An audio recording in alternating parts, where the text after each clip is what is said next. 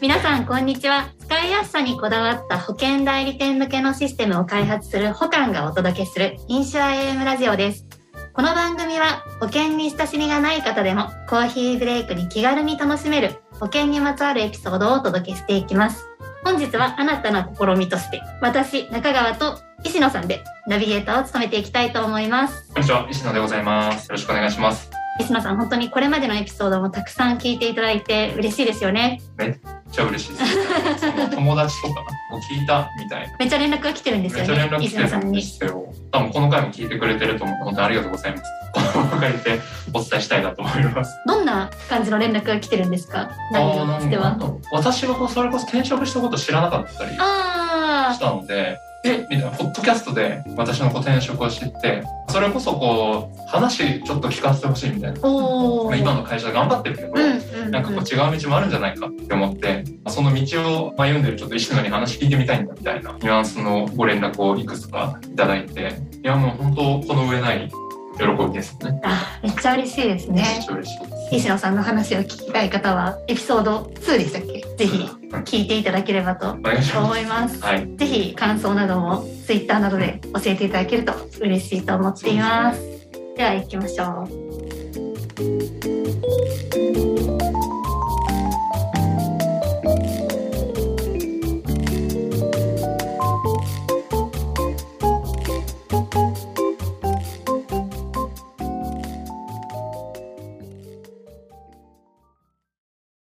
日は保管エンジニアリングマネージャーの EM の前島春樹さんをお招きして、主にシステムエンジニアがスタートアップ、とりわけ保険サースに携わることの面白さを聞いていきたいと思いまして、今回はご登場いただきたいと思っています。題して、Drive My Experience 人生一度きりを楽しみたい50兆円のレガシー市場に挑むエンジニア組織です。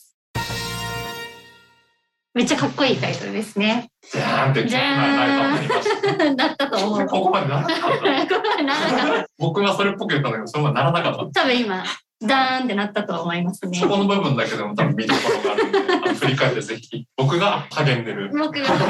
オープニング励んでる姿だけ見ていただける。見ていただきましょう。え本当に私たち、石野さんも私もカスタマーサクセスのチームとして第一線で働いてるんですけど、やっぱり本当にシステム上困ることっていうのがたくさんあって、だから他のデブチーム、エンジニアチームってもうめちゃくちゃホスピタリティがあってうん最高なんですよね。でもなんかやっぱり最近はちょっと接する時間が減ってきたというか、組織がどんどんスケールしているので、直接エンジニアの皆さんと話す時間って減ってきてしまってるんですけど、エンジニアの皆さんがどんなことを考えて保管に入社してきてくれているとか、日頃の開発環境をどう感じているのかとか、いろいろ聞いてみたいと思っております。はい。では、早速ゲストの前島春樹さんにお越しいただきましょう。春樹さん、よよろしくお願いします。保管エンジニアリングマネージャーの前島です。ろしくお願いします。はい。まあ、ずっといました。ずっといます目の前に。ずっといま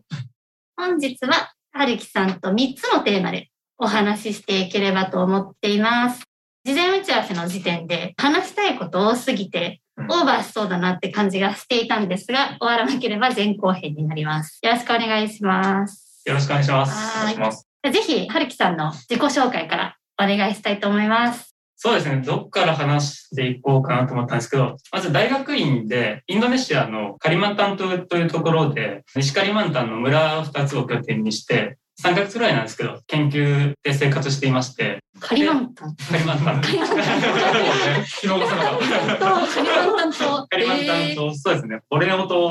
とも言うんですけど、ああ、いや、ボロネオ。島。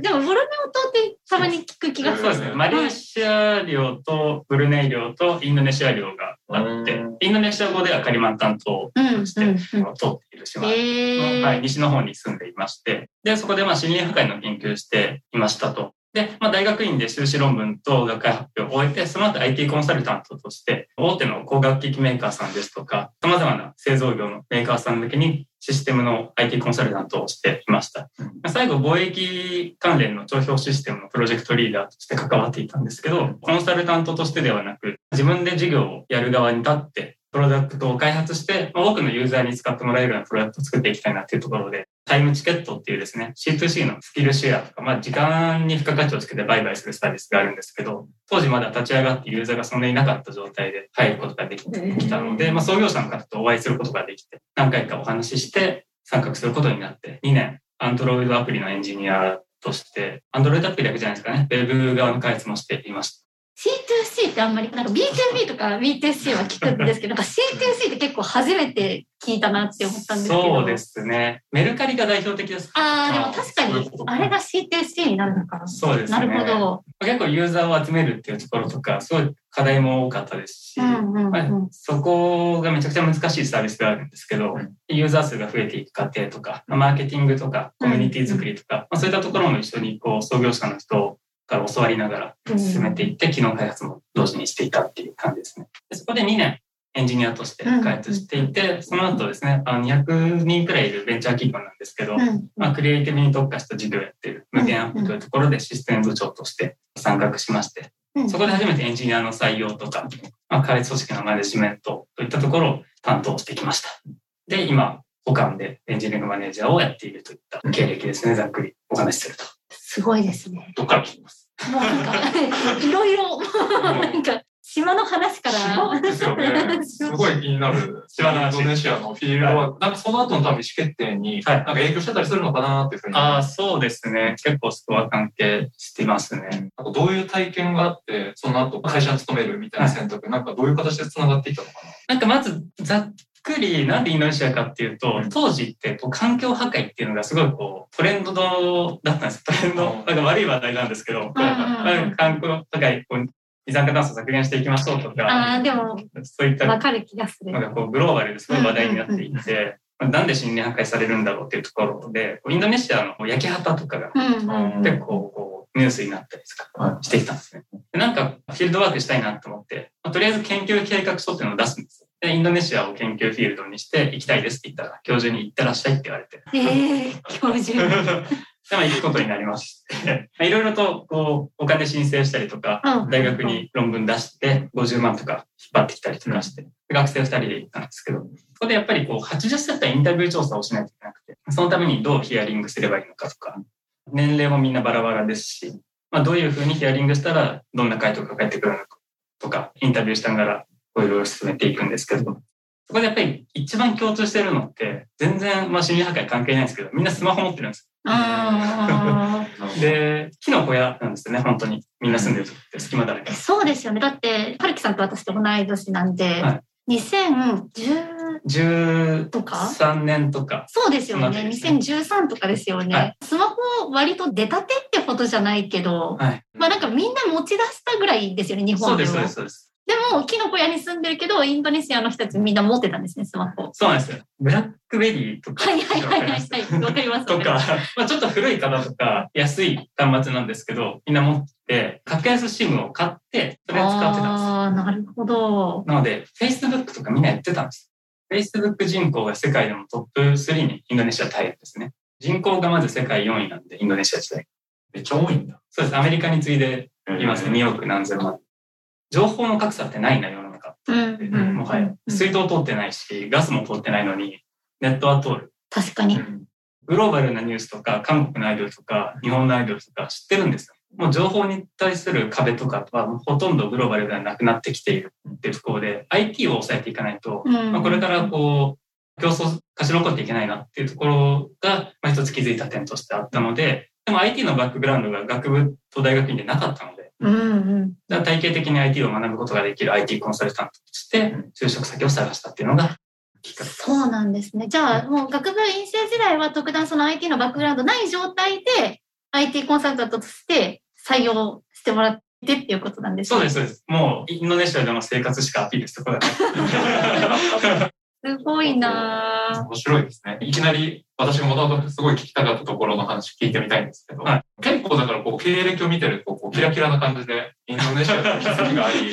こうキラキラの階段を上がっていくさなかに、まあ多分他との出会いが存在していたんだろうなというふうに思うんですけど、なぜあえて C2C みたいな授業されていたりした中で、あえてこうバーティカルサースと呼ばれる、こう保管、まあ、かつそのバーティカルサースの中でも保険代理店向けのシステムってめちゃめちゃコアだなっていうふうに個人的に思っているんですけど。そうですねなん。かそこを選んだみたいなところのこう理由みたいなところをまずお伺いできればなと思います。バーティカルサースにめちゃくちゃ興味があったとかっていうわけではないんですけど、まず保険っていうところで言うと思うことはあったんですね。っていうのも、高校時代に僕、肺気胸っていう病気になって入院してるんですよ。うんで、本来だったらそれって2、3日入院したら勝手に穴って塞がるんですよね。肺に穴がある病気なんで。うんうんうん僕、塞がんなくて、えー、3回手術したんです。いまあ、極麻酔2回と全身麻酔1回で。2週間で3回いじられたんですよね。肺をね肺を肺をいじられたんですよ。で全然治んなくて、入院期間も長かったんですよ。2週間ってもう結構長い病気なんですけど、うんうんうんしかも10代。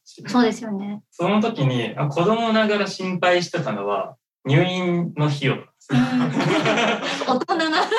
高校生。絶対いくらかかるんだろうと思って、うんうんうんベッド代、手術も3回もしちゃって確かに確かに。100万とかだったらどうしようと。親に聞いたんですよ。手術費用とか入院費用ってどうなってるの、うんうん保険があるから大丈夫だよ。まあ、それが何保険かまでは分かんなかったですけど、保険ってすごいな。ほとんど自分たちで払ったお金がないって言ってたんで、うんまあきっとそうなんだろうなって言って、その時からまあ大人になったら保険はしっかり入んなきゃいけないなって意識はもともとあったんですね。ただやっぱり保険業界、なんとか生命保険とか損保の会社ってすごいこうレガシーなイメージがあったんで、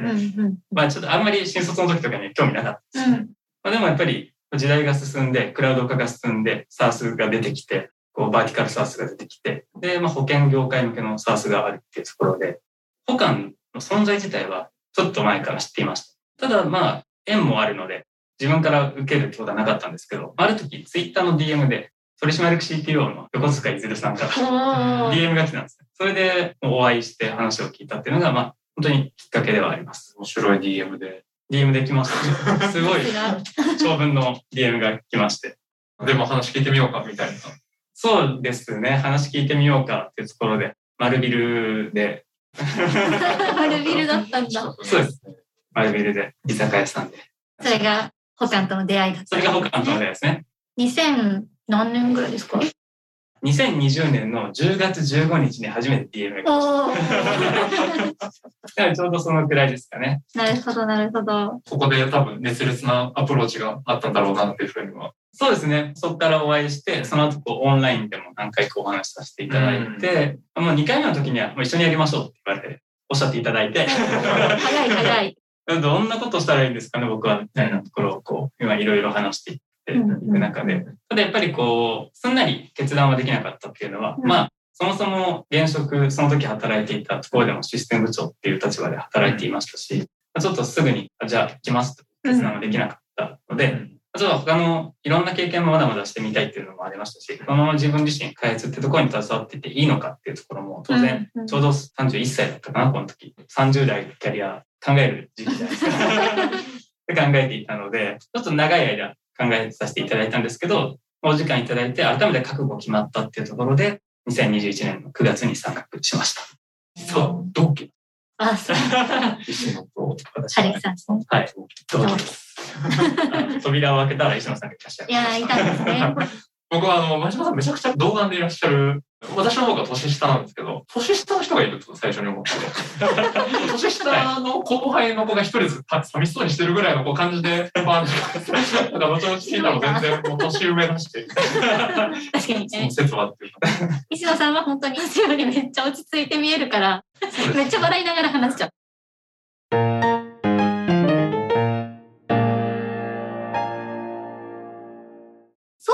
やっぱりその保険業界とか、こう代理店さんとのまあ仕事に多少なりとも面白さがないと、うん。多分保管を選ばないかなと思ったんですけど、はいで私と石野さんはもともとの保険業界、うん。保険会社にいて、この業界やっぱり変えたいとか変える必要があるなっていうのが動機としてあったんですけど、春樹さんが横塚さん、飯鶴さんから話を聞く中で決め手になったというか、どうしてその保険業界のバーティカルサースを選んだのかっていうのを聞いてみたいです。まあ、いろんな理由があるんですけど、うんうんまず一つは、まあ、保険業界、保険市場がめちゃくちゃ大きいというところ、うんうんまあうん興味がありました。で生命保険って、まあ、加入率めちゃくちゃ高いじゃないですかうね。んうんだんだん縮小するにしても、そんな急激には縮小していかないだろうし、やっぱり50兆円近くある市場って、そうそうないので、うんここの中でスタートアップとして何かやるっていうのは面白そうだなっていう点があります。あと保険の歴史の長さですか？うーん、確かに。遡ったらまあ古代からそういった仕組みってあると思うんですけど、やっぱりロイズ保険組合とか、まあ、そういったところ中世近代とこう保険の歴史が積み上がってきた中で近代になって現代になってもまだまだレガシーな、まあ、まあ歴史が長いからこそだと思うんですけど、うん。まあ、流通網とか、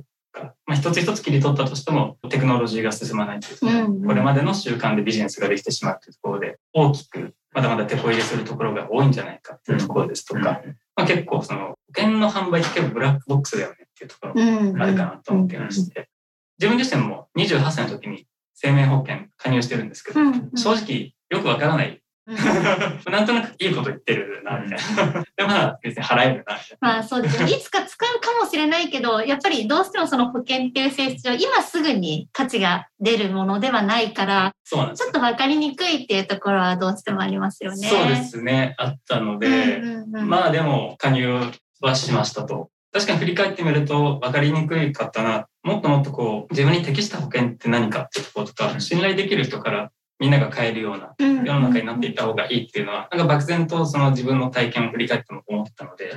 まあそういった、まあ、複数の理由からなんですけど、この業界でビジネスをしていくのはめちゃくちゃ面白いんじゃないかっていうところで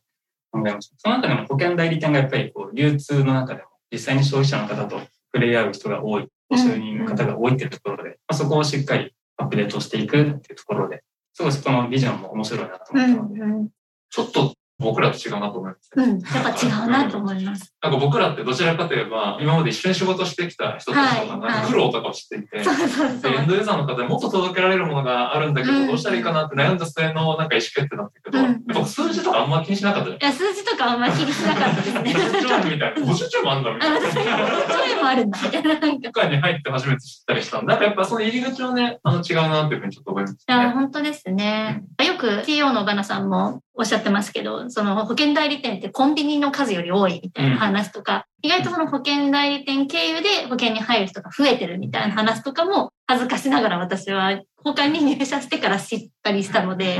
そういうこう市場の面白さみたいなのは外部からというか保険業界以外からちょっと入ろうって検討された人ならではの目線だなって思いますね。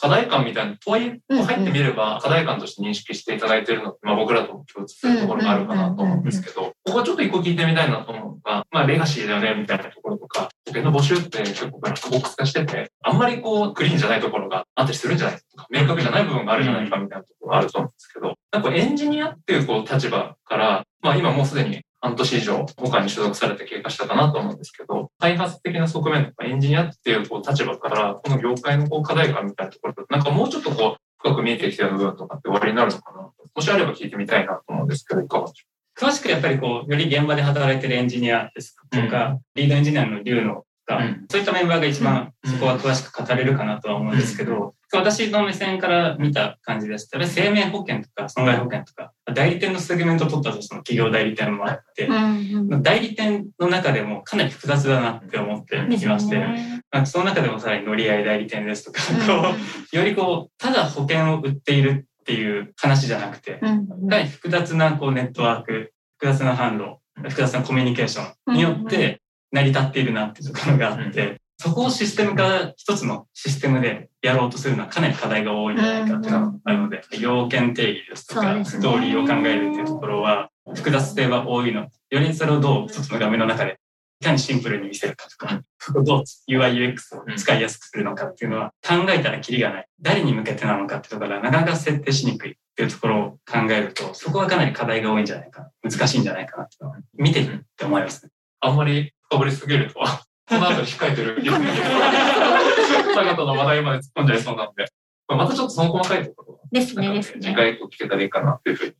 思います。ありがとうございます。ありがとうございます。はるきさんは今、エンジニアリングマネージャーとして開発組織をどんどんこうアップデートしているところだと思うので、今その他のエンジニア組織のマネージャーとして何を考えてるかとか、理想の開発組織とか、他の開発環境、ここが面白いよみたいなところをすごい聞きたいなと思ってます。やっぱりエンジニアリングマネージャーとして意識していることは、エンジニア自身のやる気を削いじゃいけないな。やる気を削ぐような障壁とか、そういったものは積極的に排除していきたいなと思っていまして、まあ、その中でもやっぱり、例えばなんだろう、開発していても不具合が多かったら、うん。その対応に追われるし、モチベーションってやっぱ下がってくるんですよね。まず意識したのは、特に直近の3ヶ月で一番改善されたんですけど、インシデントの量を減らすところ。まあ、こう外部の会社さんの協力もあったんですけど、ここをしっかり下げることで、より開発しやすい。何をすればいいのかっていうところに集中できる。そういった環境を整えていきたいなっていうところが、そこがしっかり改善できたっていうところが、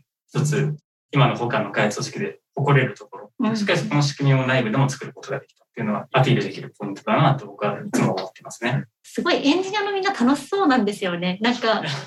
すごい楽しそうだし、 Slack 上でも楽しそうなのめっちゃわかるし、はい。でしかもやっぱりそのバグが、インシデントがめちゃくちゃこの3ヶ月で減って、はいまあそこをちゃんとこう監視するような仕組みとかもなんか爆速で作られて、本当なんか半年前の 多分開発環境からは多分様変わりしたんじゃないかなって思うんですけど、人数もめちゃめちゃ増えてると思うんああ、ですそうですねめちゃく。ちゃ増えてる私とか、前島さん入社したぐらいの時って、まあ、一応毎日アップデートあるじゃないですか。こう、めちゃくちゃ見た目が変わるとか、来店さんにとってこうインパクトが大きい機能回収とかアップデートって、やっぱ3週間、4週間ぐらい、1ヶ月の間にこう1回ぐらいあるかないかみたいな。うんで、私実はあのリリースのメールとか作ってるんですよ。うんうんリリースメール作る頻度も多分なんか1ヶ月に1回あるかないかぐらいかと思う。も う今もう完全に毎週、3コンテンツこう作って出さないといけないぐらいなので、やっぱ人数が増えて、その開発の力みたいなのが高まっているんだろうなというのは、うんなんかこう身をもって感じてるところでありますね。これはまさに前島さんの。本当にみんながそこの仕組みを作っていって、インシデントレポートとかを整理して、ファシリテートしたり、みんなそれぞれが仕組みを理解してちゃんと作っていける。まあその素養がすごくみんなあって、かなり強いチームだなっていうのはもともと感じていました。人数が増えるみたいなところで我々もね、いろいろこう参考に。ああ、本当ですよね。もうまさに、本当にカスタマーサクセスチームもなんかやっぱり増える中で、エンジニアのスピードよりは、まあ、なだらかだとは思うんですけど、やっぱり一人二人増えるだけで、チームビルディングの難しさみたいなのを今まさに感じているので、お悩み相談みたいになっちゃうんですけど、なんか本当にね、だからスケールできる組織の作り方みたいなところは、本当に参考にさせてもらいたいなって思いますようね。ん我々も、いわゆるこう面接みたいなので出ていく場面がうん。あったりもするんですけど、やっぱりこう業界の出身者の方とか、今まで携わっていた方ばかりでは当然ないうんでうんそういった方々にこう保険のバーティカルサービスで、うんまあ、保管っていう会社がこうどういうバリューをこの世の中に発揮していくかみたいなところ、なかなか言語化して伝えるのって難しいな難としいです思っているんね。ですけど、そこなんか前島さんならではのこだわりというかそう、伝え方口説き文句というか。ああ。でエンジニアのカジュアル面談は基本的に私が最初出ているんですけど、うんでエンジニアが何を魅力に感じるかっていうところは、重点的に考えて説明はしています。うんうんどこで技術を振るうことができるのか、うんどこに課題があって、どこを解決することに面白みを感じるのかっていうのは常に意識して説明しています。例えば具体的に言うとどういうところ？そうですね。まず一つなんですけど、どんだけ面白いプロダクトであっても成長しなかったら、うんなるほど新機能の開発ってない。確かに。面白いビジョンだなとか、あこのプロダクト触ってみて面白いなってなっても、プロダクトが成長しない、ユーザーが増えないですね。うんなってくると、次のリリース、まあ、ないとか、うん。しても使ってくれる人いないとか、うん。でも不具合は出てくるから使ってくれるお客様から、まあ、いろいろな問い合わせがあるっていうところで、うん。うんなんか作っても意味ないんじゃないかみたいな。それが一番苦痛なんですよね、やっぱり。確かにある程度完成されてるとそれはそれでなんかこうエンジニアとしては面白みには欠けるっていうこともあり得るそうですね。かつ、やっぱり、ウィークリーのアクティブユーザーが少ないうんとか、うん。まあそれがこう、いろんな課題が各々あると思うんですけど、まあ、その中でも保険の市場っていうところと、まあ、保管、まあ、 THE MODEL 式ので、うん。CS の方がしっかりオンボーディングをして、ウィークリーのアクティブユーザーを上げてくれるっていうところとか、まあ、解約を低く抑えてくれるっていうところで、使ってくれる方はたくさんいらっしゃいますし、かつまだまだ新しく使ってくれるお客様も増えてくるっていうところで、やっぱりどんどんどんどん新しい機能の開発っていうのが将来性が見えているそうですね。ろ、そこはかなり大きいのかな。あとやっぱりデータ量の多さですかね。やっぱりエンジニアとしてはトラフィックが多いっていうのはもちろんなんですけど、データベースにデータが溜まっていくこと。ここは一つ面白みを感じる部分なんですね。そうなんだ。そうなんだわかるような。何万件、何十万件っていうデータを扱うっていうのは、それだけでも可能性を感じるんです。えー、確かにもう一代理店さんにとっても何万件ってお客さんですよね。そのデータをいかに今後活用していくかってところで、うんうんすべてのデータを表示できるわけではないので、うん社内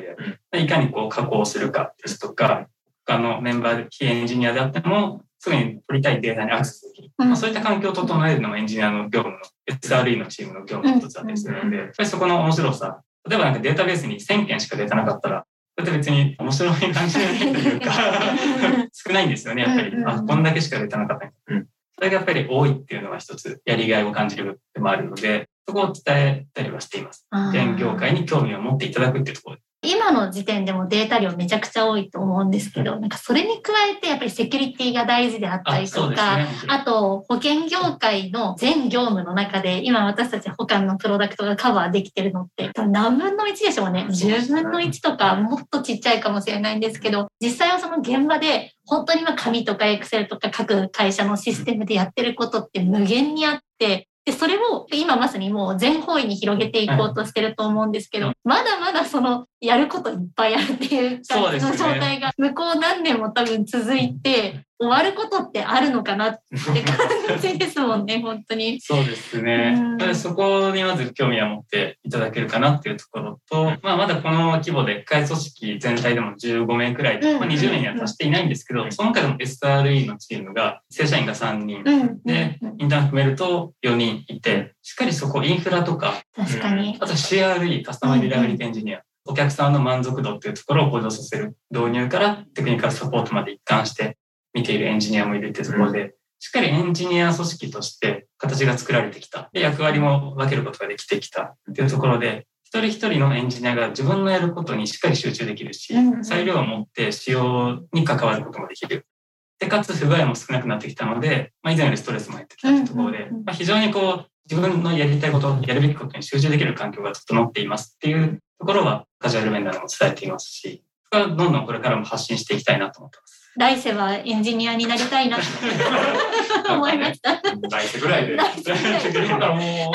う、僕はもうあれかもしれない。来世ぐらいで。我々、こう、お客さんと接してるサイドの人間からしても感じますよね。一口こうエンジニアという、うんおフロントとして裏でこうデータを整備してくれる方もいれば、あと開発に注力してくれてる方もいる。なんかその体制自体が、僕らが大外せてこうお客様と対応する支えになってくれてる本当に安心して感覚はね。できますよね。本当にあるので、なんか引き続き、当然いいプロダクトを作るっていうところに対して、我々もいろんなこう情報をうん大体様から頂戴したり、あのユーザーにする中で皆様に還元できればなというふうに思っているし、皆様の体制が整っていけば、よりまた我々がお客様と相対する時間を取ることができて、より大きな価値を提供することができるんだろうかなというふうに思うので、引き続きちょっと協力して、一緒に業界のアップデートにつなげていければなというふうに思っております。そうですね。本当にそこは感じます。ありがとうございます。ということで、もうかなり盛り上がりますね。だいぶ盛りだくさんになりましたが、まとめの時間ですかね。次回はエンジニアリングチームでリーダーを務めるリュウノさんに参加いただけるということなので、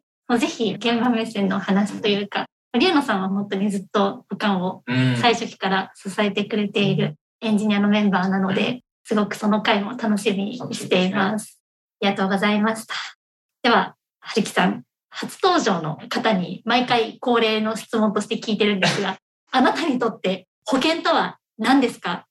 保険とは人生のセーフティーネット。おー、その心は？そうですね。やっぱり入院体験があるんですけど、うんうんうんうん本当に体に元気がないっていう時に余計なこと考えなくていい。最終的には保険で支払うことができる。やっぱり最終的に自分が本当に辛い時にまとわりつく問題ってお金だったんですよね。うんうんうん10代でもそうだったんで、うんうんよりこうご家族持った方とかって絶対そうだろうな。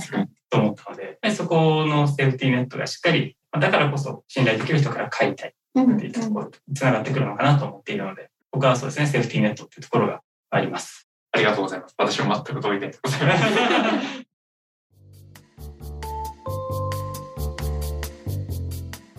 ありがとうございました。では、今回のゲストは、株式会社交換のエンジニアリングマネージャー、前島春樹さんでした。ありがとうございました。ありがとうございありがとうご。ざいました。